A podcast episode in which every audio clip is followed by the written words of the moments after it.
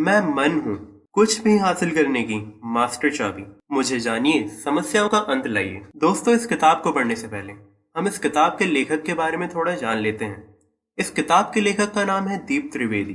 दीप त्रिवेदी, एक प्रसिद्ध लेखक, वक्ता और स्पिरिचुअल साइकोडायनेमिक्स के पायनियर हैं, जो कि एक व्यापक दृष्टिकोण से न सिर्फ़ लिखते हैं, बल्कि विभिन्न विषयों पर लेक्चर्स भी कंडक्ट करते हैं। इनकी सबसे बड़ी विशेषता यह है, इन्हें पढ़ने व सुनने मात्र से ही मनुष्य में अमूल सकारात्मक परिवर्तन आ जाता है। वे अपने कार्यों द्वारा आज तक हज़ारों लोगों को सुख और सफलता के मार्ग पर लगा चुके हैं। दीप त्रिवेदी ने अपने इन कार्यों द्वारा प्रकृतिक, उसके नियम, उसका आचरण, उसकी साइकोलॉजी और उसके मनुष्य जीवन पर पड़ने वाले प्रभाव को बड़ी ही गहराई से समझाया है। जीवन का ऐसा कोई पहलू नहीं है जिसे उन्होंने ना छुआ हो। वे कहते हैं कि साइकोलॉजी के बाबत कम ज्ञान और कम समझ होना ही मनुष्य जीवन के तमाम दुखों और असफलताओं का मूल कारण है। उनकी खास बात यह है कि वे जीवन के गहरे से गहरे पहलुओं को छूते हैं और उन्हें सरलतम भाषा में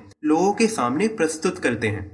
जिससे कंफ्यूजन की कहीं कोई गुंजाइश ही नहीं बचती है। मनुष्य जीवन की गहरी से गहरी साइकोलॉजी पर उनकी पकड़ का अंदाज़ा इसी बात से लगाया जा सकता है कि मनुष्य की जीवन साइकोलॉजी आत्मा, प्रकृति के नियम, भाग्य तथा अन्य विषयों पर सर्वाधिक, लगभग बारह हज़ार अड़तीस कोटेशन लिखने का रिकॉर्ड उन्हीं के नाम पर दर्ज है। साथ ही मनुष्य जीवन पर सर्वाधिक लेक्चर्स और भगवत गीता पर सर्वाधिक लेक्चर्स देने का रिकॉर्ड भी उन्हीं के नाम पर है, जिसमें उन्होंने अट्ठावन दिनों में गीता पर एक सौ अड़सठ घंटे 28 मिनट और 50 सेकंड तक एक लंबी चर्चा करी है। इसके अलावा अष्टावक्र गीता और ताओते चिंग पर भी सर्वाधिक लेक्चर्स देने का रिकॉर्ड उन्हीं के नाम पर दर्ज है। ये सारे रिकॉर्ड्स राष्ट्रीय एवं अंतर्राष्ट्रीय रिकॉर्ड्स बुक्स में दर्ज हैं और ये तमाम लेक्चर्स भारत में लाइव ऑडियंस के सामने दिए गए हैं। वे अपने लेख और लेक्चर्स में जिस अनोखी स्पिरिचुअल साइकोलॉजिकल भाषा और एक्सप्रेशन का इस्तेमाल करते हैं, उससे उन्हें पढ़ने तथा सुनने वालों में उसका तत्कालिक प्रभाव भी होने लगता है। और यही बात उन्हें इस क्षेत्र में पायनियर बनाती है। इनके बारे में और अधिक जानने के लिए आप इनकी वेबसाइट www.deeptrivedi.com पर जाकर इनके बारे में और जान सकते हैं।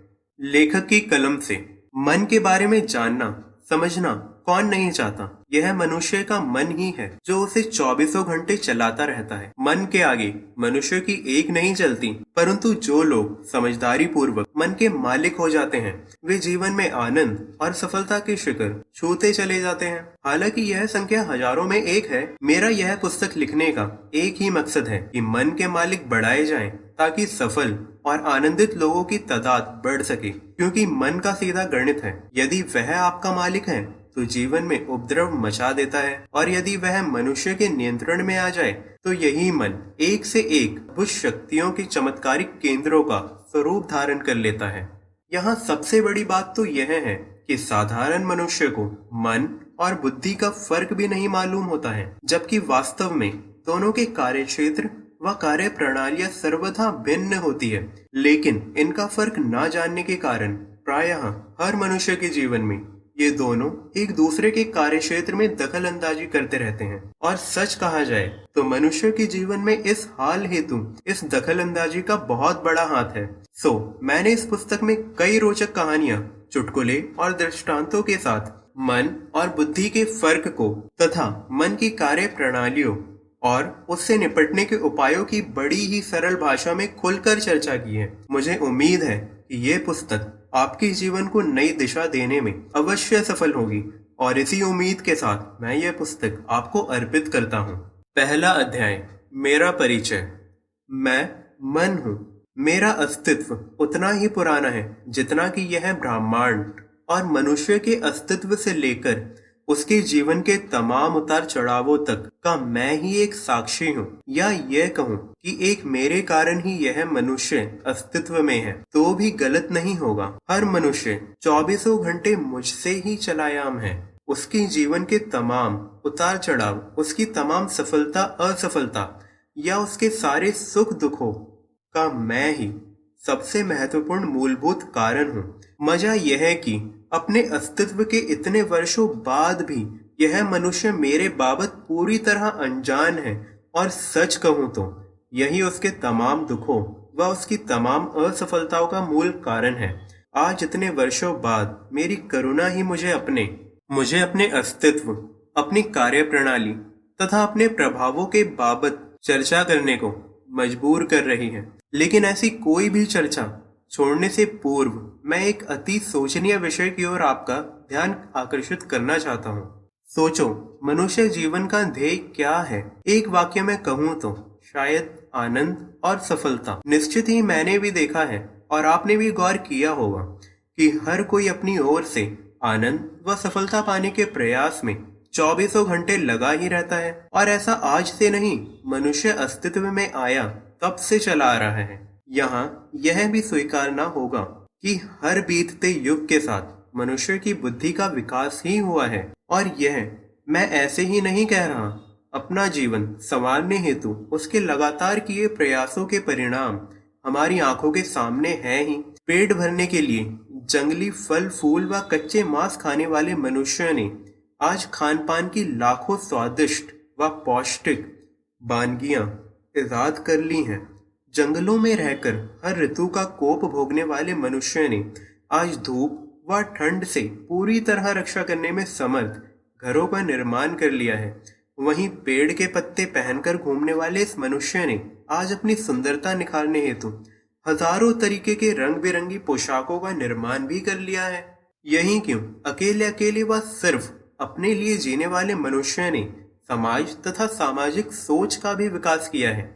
आज अपने अथक प्रयासों से उसने पूरी धरती को एक कर दिया है और इसका सबसे बड़ा परिणाम तो यह आया है कि आज का मनुष्य अब सिर्फ़ अपनी ही नहीं, पूरी मनुष्यता की भी चिंता करने लगा है आज करोड़ों मनुष्य व लाखों समाज सेवी संस्थाएँ मनुष्य के उद्धार हेतु लगी हुई हैं। हज़ारों लाखों अनाथालय से लेकर विकलांग ग्रह व अस्पताल से लेकर बाल क्रीड़ा केंद्र तक बनाए गए हैं मनुष्य के साथ अन्याय ना हो, इसलिए कानून व न्यायालय भी बनाए गए हैं साथ ही मनुष्य सुखी व आनंदित रहे, इस हेतु अनेक धर्मों व धर्म ग्रंथों की भी रचनाएँ की गई हैं। मनुष्य की मान्यता के अनुसार तो इस धरती पर उसके उद्धार हेतु हज़ारों अवतारी पुरुष व भगवान भी आए हैं, और उनकी सोच सही माने तो ज़रूरत पड़ने पर आगे भी आते ही रहेंगे। यही क्यों? मनुष्य के उद्धार हेतु हज़ारों विधियाँ व पूजाएँ भी तो दुनिया भर के धर्मों और उनके धर्म गुरुओं ने सुझाई ही हैं। और इधर, मनुष्य तो हर हाल में अपना उद्धार चाहता ही है।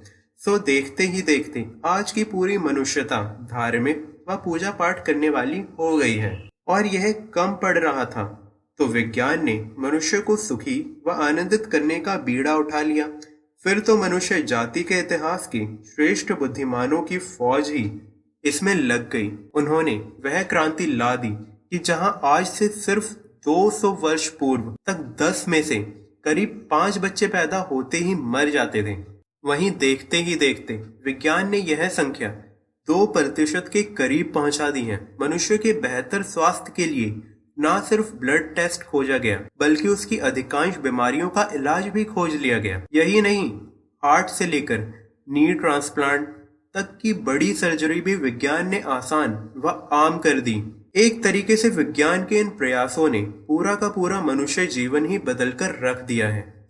हालाँकि विज्ञान भी विज्ञान है, उसने न सिर्फ़ मनुष्य की लंबी उम्र व स्वास्थ्य तथा स्फूर्ति की ही चिंता की, बल्कि इससे आगे बढ़कर उसके आराम, वैभव व प्रगति की भी उसने बड़ी चिंता की। उसके आराम हेतु उसने अच्छे घरों के साथ साथ एयर कंडीशनर कार तथा लिफ्ट जैसी लाखों वस्तुओं का आविष्कार किया। मनुष्य के आनंद व वैभव हेतु विज्ञान ने टीवी, डीवीडी तथा मूवीज़ वगैरह की खोज की। वहीं उसे प्रगति की राह पर लगाने हेतु संचार के क्षेत्र में तो उसने क्रांति ही ला दी, हवाई जहाज़ व रेडियो से लेकर उसने मोबाइल फोन्स तक का आविष्कार किया। एक तरीके से तो विज्ञान ने पूरी दुनिया को मनुष्य की पहुँच के भीतर ला दिया। और यह विज्ञान का ही प्रताप है कि अब बच्चों को बचपन से ही शिक्षित भी किया जाने लगा है। निश्चित ही, यह भी इसी उम्मीद के साथ कि इससे वे अपना जीवन सुख, सफलता और आनंद से भर सकेंगे। मैं, यानी मन, मनुष्य के अपने जीवनोद्धार के लिए किए इन सारे प्रयासों की सराहना करता हूँ। मानता हूँ कि धर्म, समाज, विज्ञान व शिक्षा ने अपनी ओर मनुष्य का जीवन सुख, शांति व आनंद से भर देने हेतु जोरदार प्रयास किए हैं। पर यहाँ विनम्रता से मैं आपका ध्यान इस ओर आकर्षित करना चाहता हूँ कि क्या परिणाम में सचमुच मनुष्य के जीवन में सुख, शांति व आनंद आ गए हैं? मुझे तो नहीं लगता। मैं तो आज भी मनुष्य के जीवन में क्रोध, अहंकार, दुख असफलता, चिंता, तनाव, बोरियत, हिंसा सबका वैसा का वैसा ही साम्राज्य देखता हूँ, जैसा कि आदि काल में था। और आप अपने स्वयं पर व आसपास वालों पर निष्पक्षता से गौर करेंगे तो हर दूसरे तीसरे जीवन में यही सत्य पाएँगे। और यह वाकई बड़ी दुखद बात है, लाखों वर्षों के इतने प्रयास के बाद भी, यदि मनुष्य दुख और चिंताओं से इस कदर घिरा हुआ है तो फिर अब इस तथ्य से ज़्यादा दिनों तक आँख नहीं फेरी जा सकती है। वैभव व प्रगति के इतने शिखर छूने के बाद भी यदि मनुष्य मर मर कर ही जी रहा है तो यह सचमुच बड़ा निंदनीय है। अब चाहे जो हो, पर हकीकत यही है, और इस हकीकत पर गौर करने से यह सवाल उठना भी लाजमी है कि क्या चाहे जो करो मनुष्य जीवन में दुखी ही है तो क्या धर्म, विज्ञान व समाज मनुष्य को सुखी करने में पूरी तरह से असफल हो गए हैं। निश्चित ही, यह सोचने वाली बात है कि कुदरत की सबसे अद्भुत रचना, मनुष्य, क्या दुख, अशांति व चिंता भोगने ही संसार में आता है? नहीं, यह तो संभव ही नहीं। सुखी, सफल व आनंदित होना मनुष्य का एकाधिकार है। कुदरती तौर पर इस अनुभव की किसी और के पास कोई सत्ता नहीं। चलो यह भी मान लिया, फिर हम सुखी क्यों नहीं हो पाते हैं? गड़बड़ कहाँ है? शास्त्रों में या भगवान में, विज्ञान में या समाज में, या फिर हमारे होने के ढंग में, अभी बताता हूँ। दरअसल मनुष्य के भीतर उठने वाले इन सारे भावों का ताल्लुक सिर्फ़ मन, यानी मुझसे है। और गौर से समझा जाए तो मनुष्य के पूरे जीवन की भागदौड़ उसके भावों के अधीन है। और इस लिहाज से देखा जाए तो मैं सीधे तौर पर मनुष्य जीवन की परम सत्ता हुआ कि नहीं? हुआ ही। क्योंकि इसका सीधा अर्थ यह हुआ कि आनंद व सफलता का अनुभव भी मनुष्य मेरे कारण करता है, और दुख व असफलता भी उसके जीवन में एक मेरे ही कारण आते हैं। इन सबका धर्म, विज्ञान, समाज या शिक्षा से कोई सीधा ताल्लुक नहीं बैठता। यहाँ सबसे ज़्यादा आश्चर्य में डालने वाली बात तो यह है कि मनुष्य ने चारों दिशाओं से अपने उत्थान हेतु तमाम प्रयास किए, परंतु अपने मन की कार्य प्रणाली या उसकी सत्ता को ठीक से पहचानने के कोई विशेष प्रयास उसने कभी नहीं किए। और यहाँ यह स्पष्ट कर दूँ कि मुझे समझे बगैर तथा मेरी शक्तियों का ठीक से उपयोग किए बगैर यह मनुष्य ना तो कभी सुखी व शांत हो सकता है और ना कभी सफल व आनंदित ही हो सकता है। हालाँकि मैं यह भी नहीं कह रहा कि मुझे जानने, समझने व समझाने के प्रयास बिल्कुल नहीं हुए, ज़रूर हुए, पर वे सारे आधे अधूरे और ऊपरा ऊपरी ही साबित हुई। अतः आज मेरी करुणा, मेरे बारे में सब कुछ विस्तार से बताने को उकसा रही है, ताकि भविष्य का मनुष्य सुखी व आनंदित हो सके। और अपने इस प्रयास की शुरुआत मैं आपके ही युग के एक महान वैज्ञानिक, एडिसन के जीवन के एक दृष्टांत से करता हूँ। आप शायद जानते ही होंगे कि एडिसन को पृथ्वी प्रकाशमय करने हेतु एक फाइबर खोजना था, जिससे बल्ब जल उठे। उन्होंने प्रयोग प्रारंभ किया और एक के बाद एक फाइबर का उपयोग करते चले गए।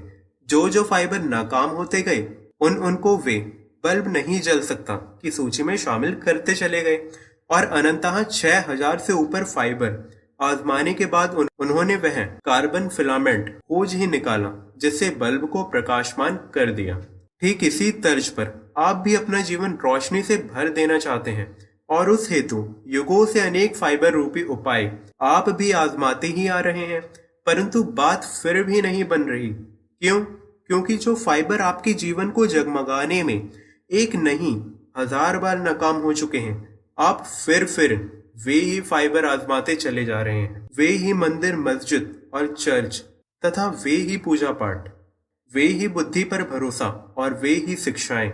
वही सामाजिक परंपराएँ और वही धर्मशास्त्र, वो ही किस्से कहानियाँ, वो ही सिद्धांत, और वे ही तमाम घिसे पिटे सबक। लेकिन इतना नहीं समझ पा रहे हैं कि ये सब एक नहीं हज़ार बार आजमाने के बावजूद आप अपना जीवन खुशियों से भरने में नाकाम रहे हैं। खैर, अब वक्त आ चुका है, जब आपको कुछ नया समझना व करना ही होगा। आखिर आप मनुष्य हैं, कभी ना कभी तो आपको इस सिलसिले का अंत लाना ही होगा। और इस सिलसिले का अंत मुझे भली भांति समझे बगैर संभव नहीं है। आप यह तय जान लें कि मेरे शक्ति रूपी फिलोमेंट का उपयोग किए बगैर आपका जीवन रोशन होने वाला नहीं। तो आज इस हेतु मैं स्वयं आपकी सहायता को आया हूँ, ताकि आपकी संरचना और कार्य प्रणाली के बाबत आपको विस्तार से बता सकूँ। दोस्तों, पहला अध्याय यहीं पर समाप्त होता है। मैं कल आपसे फिर मिलूँगा, दूसरे अध्याय के साथ। तब तक के लिए धन्यवाद।